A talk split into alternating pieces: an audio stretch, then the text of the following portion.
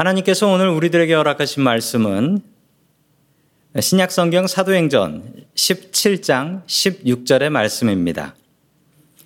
바울이 아덴에서 그들을 기다리다가 그 성에 우상이 가득한 것을 보고 마음에 격분하여 아멘.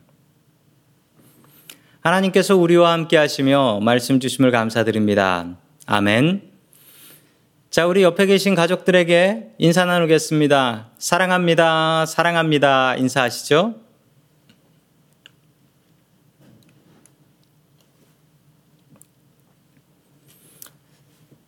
교회 다니는 사람들은 말을 참 잘합니다. 말로 설교를 듣고 또 예배 마치면 소그룹, 저희 교회는 다락방 하지요? 다락방에서 서로 말하고 보통 말들을 많이 하시죠. 어떤 분은 일주일 동안 해야 될 말을 다 교회에 모아오시는 분도 계시고, 어떤 분들은 말하는 게 스트레스 받아서 입 다물고 계신 분도 계시고, 옛날부터 교회 다니는 사람들은 말을 잘한다고 했습니다. 그래서 옛날 말에 말 잘하면 공산당, 말 잘하면 예수쟁이라는 말도 있었습니다. 교회 다니는 사람들은 말을 잘합니다. 우리 성도 여러분들도 말씀 참 잘하세요. 교회 다니는 사람들은 왜 말을 잘할까요? 그리고 말을 잘해야 할까요? 자, 오늘 하나님의 말씀을 통해서 우리의 말에 책임질 수 있는 사람들 될 수 있기를 축원합니다. 아멘. 아, 첫 번째 하나님께서 우리들에게 주시는 말씀은 예배로 인생의 방향을 잡으라라는 말씀입니다. 바울이 2차 선교 여행을 하던 중에 있었던 일입니다. 지난 시간의 이야기는 빌립보에는 감옥에서 있었죠. 그리고 나서 그들은 데살로니카를 간 뒤에 베레아라는 곳을 거쳐서 끝내 아덴까지 가게 됩니다. 자, 거기에 가기 전 베레아라는 곳에서 있었던 일입니다. 전도가 잘 되고 있었는데 바울의 대적자들이 나타나기 시작합니다. 바울의 대적자들은 바울을 공격하던 유대인들이었습니다. 그들은 바울이 가는 곳은 어떤 곳이나 따라오며 그리고 바울을 돌로 쳐서 죽이려고까지 했습니다. 그들도 하나님을 사랑하는 열심이 있었던 사람입니다. 유대인들이 바울을 죽이려고 했던 이유도 하나님을 사랑하니까 저런 사이비 이단 같은 바울은 죽어야 한다라고 생각했던 것이죠. 그런데 반대로요, 바울도 그렇게 목숨 바쳐 전도하는 이유가 하나님을 사랑하기 때문이었습니다. 참 희한하지요? 그렇다면 누가 더 하나님을 많이 사랑한 것일까요? 그거는 의미 없는 이야기입니다. 성도 여러분, 정말 중요한 것은 우리의 인생에 열심보다 방향이 중요하다라는 사실입니다. 이 둘은 똑같이 하나님을 사랑했지만 그 방향은 완전히 달랐습니다. 인생은 얼마나 더 깊이 파고 들어가느냐 보다도 이 방향이 맞느냐, 방향을 찾는 것. 이게 더욱더 중요합니다. 엉뚱한 일에 열심 부리고 나서 인생 후회하시는 분들 참 많습니다. 내가 젊었을 때 이 방향으로 오는 것이 아닌데 왜 내가 이 방향으로 와서 지금 이 고생을 하고 있을까라는 생각하시는 분들도 계십니다. 인생에서 중요한 것은 얼마나 열심을 내느냐보다도 얼마나 바른 방향에서 열심을 내느냐 이것이 중요하다라는 사실입니다. 아무것도 보이지 않는 밤입니다. 배들은 어떻게 할까요? 멀리 항해를 떠나는 배들은 밤이라고 해서 쉬지 않습니다. 밤이 되면 선장은 하늘을 보기 시작합니다. 그리고 하늘을 보며 별자리들을 세며 그리고 자신의 배가 제대로 가고 있는지 별을 보면서 자신의 위치를 생각합니다. 밤은 쉬는 시간이 아닙니다. 쉬는 것 같지만 그 쉬는 시간을 통하여 더욱더 중요한 방향을 잡아가고 있다라는 사실입니다. 우리가 드리는 예배의 역할이 그렇습니다. 지금 한 시간 동안 일을 더 열심히 하면 어떨까요? 이 한 시간 동안 공부를 더 열심히 하면 어떨까요? 성공할까요? 아니요, 그렇지 않습니다. 예배는 단순히 쉬는 시간이 아닙니다. 우리가 잠시 쉼을 통하여 주님을 바라보며 저 하늘을 바라보며 우리의 방향이 바른 길인지, 이 방향으로 가면 정말 맞는 것인지, 예배 시간을 통해서 우리는 인생의 방향을 찾아가고 있는 것입니다. 예배는 그렇습니다. 쉬는 것 같지만 쉬는 것이 아닙니다. 열심히 일하는 것보다 더욱더 중요한 이 예배 시간, 주님과 함께 우리의 인생의 방향을 바로 잡을 수 있기를 주의 이름으로 간절히 축원합니다. 아멘. 두 번째 하나님께서 우리들에게 주시는 말씀은 내 인생의 주인은 하나님이시다라는 말씀입니다. 내 인생의 주인은 하나님이시다. 바울을 인도하는 사람들이 있었습니다. 그들은 속히 베레아를 떠나 예, 바울을 아테네로 도망시키게 됩니다. 왜냐하면 유대인들이 바나바를 잡아 죽이기 위해서 베레아까지 왔기 때문입니다. 그래서 바울을 안내하던 사람들은 속히 아테네로 바울을 도망가게 하지요. 아테네에 먼저 도착한 바울은 조용히 아테네에서 시간을 보내고 있었는데 아테네의 상황을 보니 너무 또 답답한 마음이었습니다. 자, 우리 사도행전 17장 16절의 말씀을 같이 봅니다. 시작. 바울은 아테네에서 그들을 기다리고 있는 동안에 온 도시가 우상으로 가득 차 있는 것을 보고 격분하였다. 아멘. 아테네라는 도시 전체가 우상으로 가득한 것을 보게 되었습니다. 아테네 신전에 수많은 우상들이 있습니다. 우리 화면에 보시면 지금도 남아있는 우상 보실 수 있습니다. 저렇게 우상이 많은 도시를 바울은 보지 못했습니다. 얼마나 우상이 많았냐면 그 많은 우상 중에 지금도 남아 있어서 그리스는 저 우상들 관광하러 오는 사람들 덕분에 먹고 살고 있지 않습니까? 자, 사도행전 17장 17절의 말씀을 계속해서 같이 보겠습니다. 시작. 그래서 바울은 회당에서는 유대 사람들과 이방 사람 예배자들과 더불어 토론을 벌였고 또한 광장에서는 만나는 사람들과 날마다 토론하였다. 아멘. 자, 그 광장이 아고라였다라고 이야기를 합니다. 우리가 아테네라는 도시를 좀 알아야 될 것 같은데요. 이 아테네라는 도시는 단순한 도시가 아니라 도시 국가였습니다. 어, 시티였지만 스테이시였던 것이죠. 기원전 500년경 전부터 세계 최초로 민주주의라는 것이 이 아테네에서 이제 고대 그리스죠. 아테네에서부터 시작되었습니다. 그래서 민주주의라는 데모크라시라는 말도 이 아테네에서부터 시작된 말이었습니다. 참 대단하지 않습니까? 2500년 전부터 이 아테네, 고대 그리스에서는 민주주의가 시작되었다라는 것입니다. 민주주의에서 제일 중요한 것이 무엇이냐면 표현의 자유입니다. freedom of speech. 자유롭게 말할 수 있는 것이 참 중요합니다. 그런 면에서 북한은 민주주의 국가라고 이름은 붙여놨지만 민주주의 국가는 아닙니다. 왜냐하면 말할 수 있는 자유가 없고 그리고 자신이 믿을 하나님을 정할 수 없기 때문에 그 나라는 절대 민주주의라고 할 수 없습니다. 당에서 다 정하기 때문이지요. 고대 그리스에도 표현의 자유가 있어서 사람들은 누구나 나와서 이야기를 할 수 있었고 그렇게 사람들을 만나 이야기할 수 있는 곳이 있었는데 바로 그곳이 광장, 아고라였던 것입니다. 그래서 그리스에서는요, 이 아테네에서는 최고의 능력이 무엇이었냐라고 한다면 다른 사람을 말로 이기는 능력이었습니다. 아고라는 광장에 사람들이 모여서 하루 종일 토론을 합니다. 그리고 여기서 이긴 사람은 인기를 얻게 되고요. 그리고 인기가 높은 사람은 왕까지도 될 수가 있었습니다. 그래서 소피스트라는 궤변론자들이 생겨납니다. 소피스트라는 사람들은 어떤 사람들이냐면 그 예전에 지금 이야기 이후에는 예전에 우리가 고등학교 때 국민윤리 시간에 배웠던 사람들의 이야기가 나옵니다. 이 소피스트라는 사람들은 말로 다른 사람을 이기는 방법.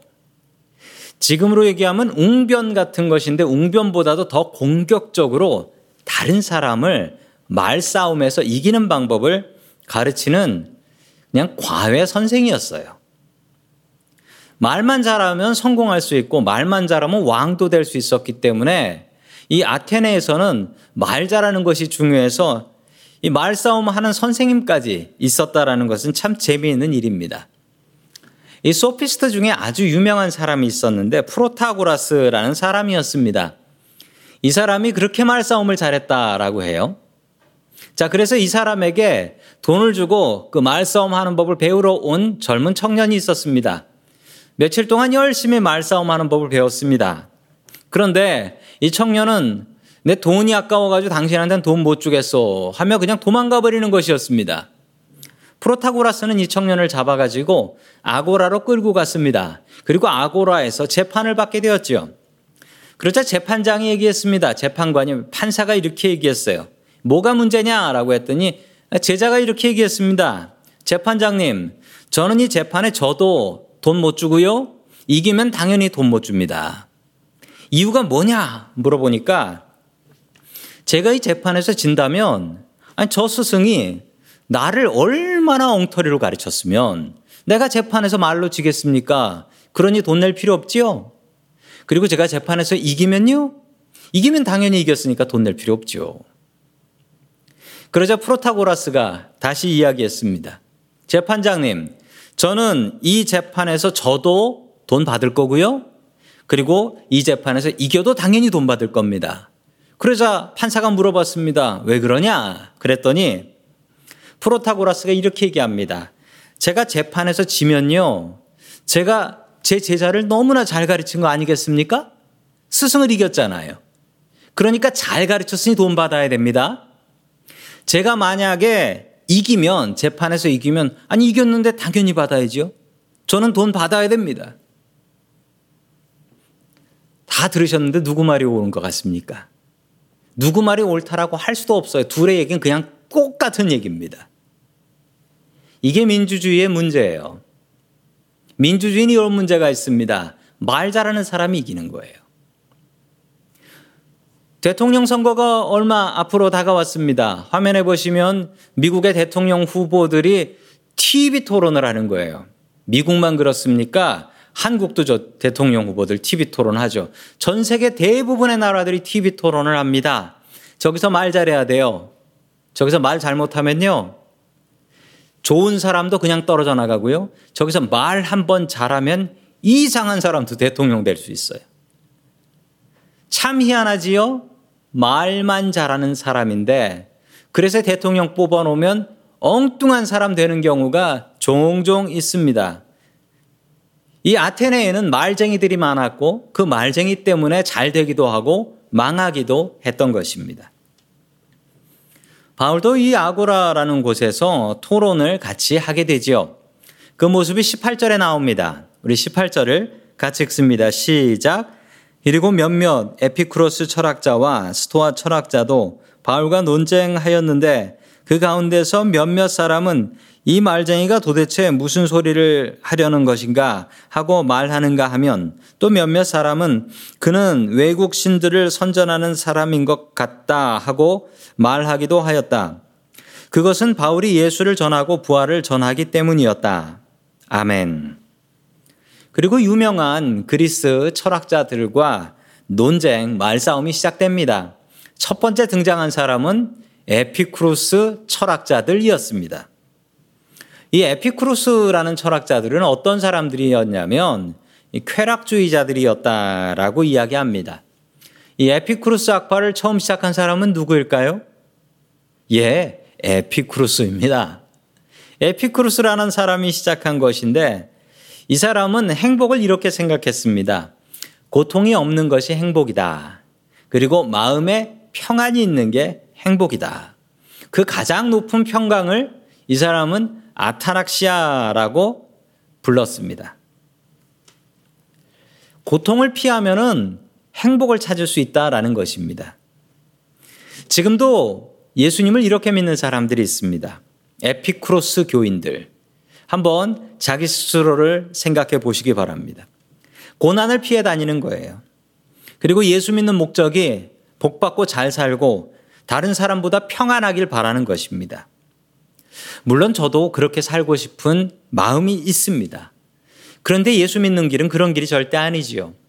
주님과 같이 가는 길이지, 그게 예수 믿는 길이지, 복되고 즐겁고 기쁜 일만 있는 그러면 만약에 우리의 인생에 고난을 만나고 실패를 만나고 어려운 일을 당하게 되면 내가 예수님 똑바로 안 믿어서 그런 것입니까? 그렇지 않을 때도 너무 많아요. 고난이 있어도 주님께서 가시니까 주님 의지에서 같이 걸어가고 이겨나가는 길. 그게 예수 믿는 길이지요. 성도 여러분, 에피크로스 교인 되시면 큰일 납니다. 우리가 천국 가서 주님 만났을 때 주님께서 주신 고난의 십자가 다 피하고 가서 주님 앞에서 무엇이라 변명하시겠습니까? 에피크로스 같은 교인 되지 마십시오. 주님께서 주시는 고난이면 주님과 함께 같이 전나가고 이겨 나아갈 수 있기를 주의 이름으로 간절히 축원합니다. 아멘. 두 번째 만났던 사람들은 스토아 철학자였습니다. 이 스토아 철학자들은 에피쿠로스 철학자들하고 서로 원수였습니다. 이 스토아라는 철학이 생긴 이유도 에피쿠로스 학파가 미워서 생긴 거예요. 그 둘은 만나면 싸웠어요. 만나면. 만나면. 이들은 철저한 금욕주의자들이었습니다. 고통을 피하는 것이 행복이 아니라는 것입니다. 고통이 오면 그 고통을 당하는데 그 고통을 맞서서 이겨야 한다라고 가르치는 사람들이었습니다. 완전히 반대죠. 에피크로스 사람들은 고통을 보면 피해 다녔는데 이 스토아파 사람들은 고통이 오면 고통아 내가 간다 해가지고 그 고통을 이겨나가라는 것입니다. 이 사람들은 고통이 중요한 게 아니고 그걸 내가 어떻게 생각하느냐, 내가 어떻게 이기느냐가 중요하다는 것입니다. 모든 것이 너 하기에 달렸다 라고 가르칩니다. 요즘 인터넷에 보면 그 motivational speech라는 게 있습니다. 한국말로 하면 동기부여 강의 혹은 자기계발 강의라고 이름을 지을 수 있겠어요. 이것의 원조 오리지널이 스토아 철학자들입니다.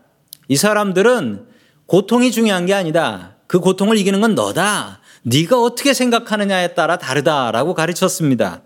그래서 모든 것이 생각하는 것에 따라 다르고 그 생각은 너 자신의 생각이다. 이렇게 가르쳤던 것입니다.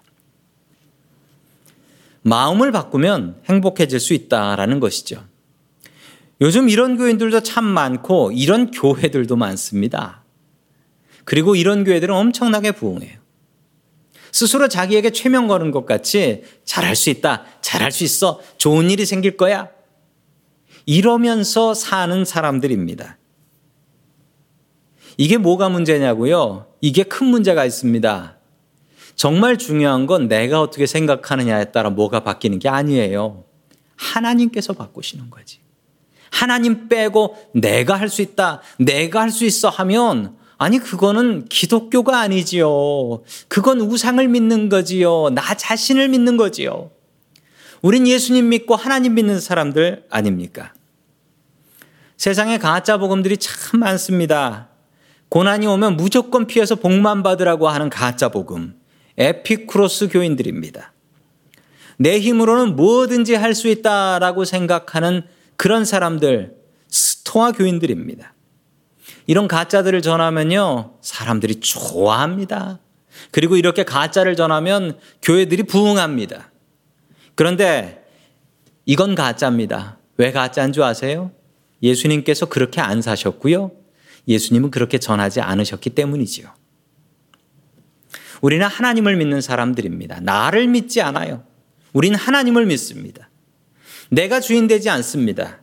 하나님을 주인 삼고 살아갈 수 있는 저와 성도 여러분들 될 수 있기를 주님의 이름으로 간절히 축원합니다. 아멘. 세 번째 마지막으로 주님께서 우리들에게 주시는 말씀은 말쟁이가 아니고 예수쟁이가 되라라는 말씀입니다. 말쟁이가 아니고 예수쟁이가 되라. 역사적으로 교회는 정말 쓸데없는 말싸움을 많이 했습니다.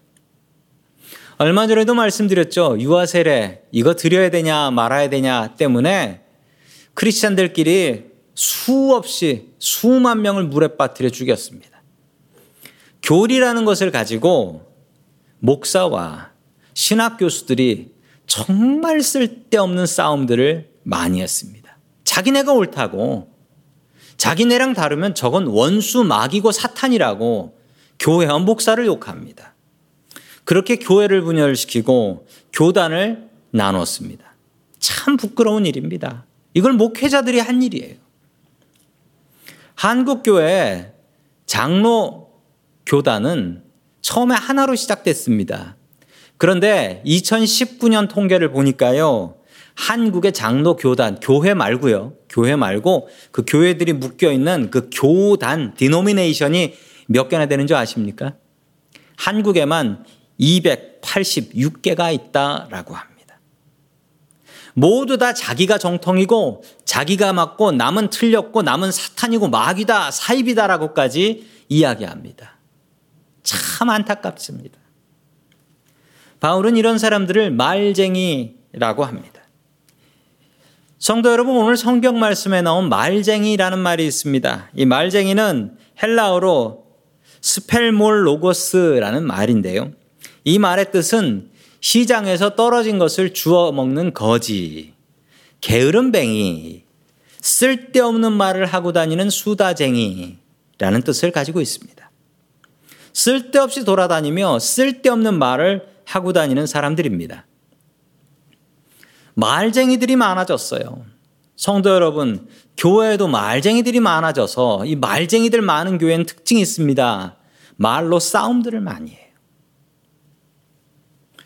그러나 여러분, 우리 크리스찬들이 말로 싸워서 이겨봐야 무엇을 얻겠습니까? 야, 교회 다니는 사람 독하네. 목사가 말로 싸워 이기면 아이고, 그 목사 독하네. 이런 얘기밖에 하지 않지 않습니까? 여러분, 말로 싸워서 이기는 건 아무 의미가 없습니다. 목사가 말쟁이가 되면요, 교인들도 말쟁이가 됩니다. 말을 잘해요. 그런데 말만 잘해요. 교회에서 담임 목사, 목회자들을 뽑을 때 기준이 있습니다. 무엇을 보고 뽑습니까? 물론 어떤 교회는 목사님을 뽑을 때 이 인물 보고 인상 보고 뽑는다. 뭐 이런 데도 있더라고요. 그런데요, 목사님들을 뽑을 때 담임 목사 뽑을 때 제일 중요하게 보는 게요 설교예요. 그래서 교회 와가지고 가서 딱 한번 설교를 합니다. 그러면 그 설교를 듣고 교인들이 야, 저 목사 정말 설교 잘하네, 말 잘하네. 그러면서 투표해가지고 뽑습니다. 그런데 성도 여러분, 그러고 나서 무슨 일이 벌어지냐고요? 좀 있으면 이렇게 얘기합니다. 그 목사 말만 잘하네. 그 목사 설교만 잘하네. 이런 비판들이 나와요. 여러분, 목사는 말쟁이가 되면 안 됩니다. 목사가 말쟁이가 되면 교인들도 말쟁이가 되기 때문에 그렇습니다. 교회에서 없는 말들을 만들어서 소문내는 경우도 있습니다. 아, 저도 교회에서 이런 일들이 종종 있었어요. 없었던 일들을 소문이 나요. 말이 만들어져요. 그럼 그걸 제가 어떻게 해결하기도 힘들어요. 제가 청년 때 다녔던 교회가 있었는데 그 교회에 어떤 여자 청년이 있었습니다. 이 여자 청년은 직장이 있어서 시간이 없어서 영어를 배우고 싶은데 배울 시간이 없어서 아침에 출근하기 전에 시간을 내서 어떤 미국 남자분한테 아침마다 시간을 정해서 영어를 배웠어요. 커피숍에서. 그런데 이상한 소문이 나기 시작하더라고요. 교회에. 무슨 소문이 났냐면 아니 아침에 저 둘이 돌아다닌다고. 아니 저 둘이 무슨 관계냐고. 무슨 관계긴 영어 배우는 스승과 제자 관계죠. 별이별 교회 소문이 다 나가지고 이 여자 청년이 상처받아서 교회 떠났어요. 아니, 교회에서 왜 이런 말들이 오가야 됩니까? 말쟁이 되지 마십시오. 그렇게 걱정이 되면 기도해야지. 왜 말쟁이가 돼서 없는 말들을 만들어 소문을 퍼뜨립니까? 교회 다니는 사람들이 욕먹는 이유가 있습니다. 교회 다니는 사람들 말쟁이라고 욕먹습니다. 말을 너무 잘해요. 말은 잘하는데 왜 행동은 그 모양이냐라고 세상 사람들이 교회 다니는 사람들 욕하지 않습니까? 말쟁이가 되지 마십시오. 말쟁이가 되지 않도록 성도 여러분 눈물로 기도하셔야 됩니다. 하나님 내가 말을 적게 하게 해 주십시오. 그리고 내가 하는 말에 책임을 질 수 있게 도와주시옵소서. 남을 비판하는 말보다 더 기도 많이 하게 해 주십시오. 우리는 말쟁이가 아닙니다. 우리는 예수 믿는 예수쟁이들입니다. 말씀을 맺습니다. 고난을 피해 다니는 그리고 복만 찾아다니는 에피크로스 같은 교인 되지 마십시오. 하나님 없이도 나 혼자 마음 먹으면 뭐든지 할 수 있다라고 생각하는 스토아 교인 되지 마십시오. 그리고 모든 것을 말로 해결하고 말로 스트레스 풀고 수다로 해결하는 말쟁이 되지 마십시오. 예수님 열심히 믿고 예수님께 간절히 기도하는 제대로 된 예수 믿는 예수쟁이들 될 수 있기를 주의 이름으로 간절히 축원합니다. 아멘. 다 함께 기도드리겠습니다. 사랑이 많으신 하나님 아버지, 오늘도 우리들의 예배를 받아주시니 감사드립니다. 주님 예배가 어려운 시절에 우리들이 고난당하고 있습니다. 삶이 흔들리고 방향을 잃을 때마다 예배를 사모하게 하시고 예배를 통해서 인생의 방향을 바로잡을 수 있게 도와주시옵소서. 주님 우리가 말쟁이가 되지 말게 하여 주시옵소서. 말하기를 조심하며 말보다는 행동이 앞서는 사람들이 될 수 있게 하여 주시옵소서. 말쟁이가 아니라 예수님 제대로 믿는 예수쟁이들 될 수 있게 도와주옵소서. 우리의 말과 입을 지키시는 예수님의 이름으로 기도드립니다. 아멘.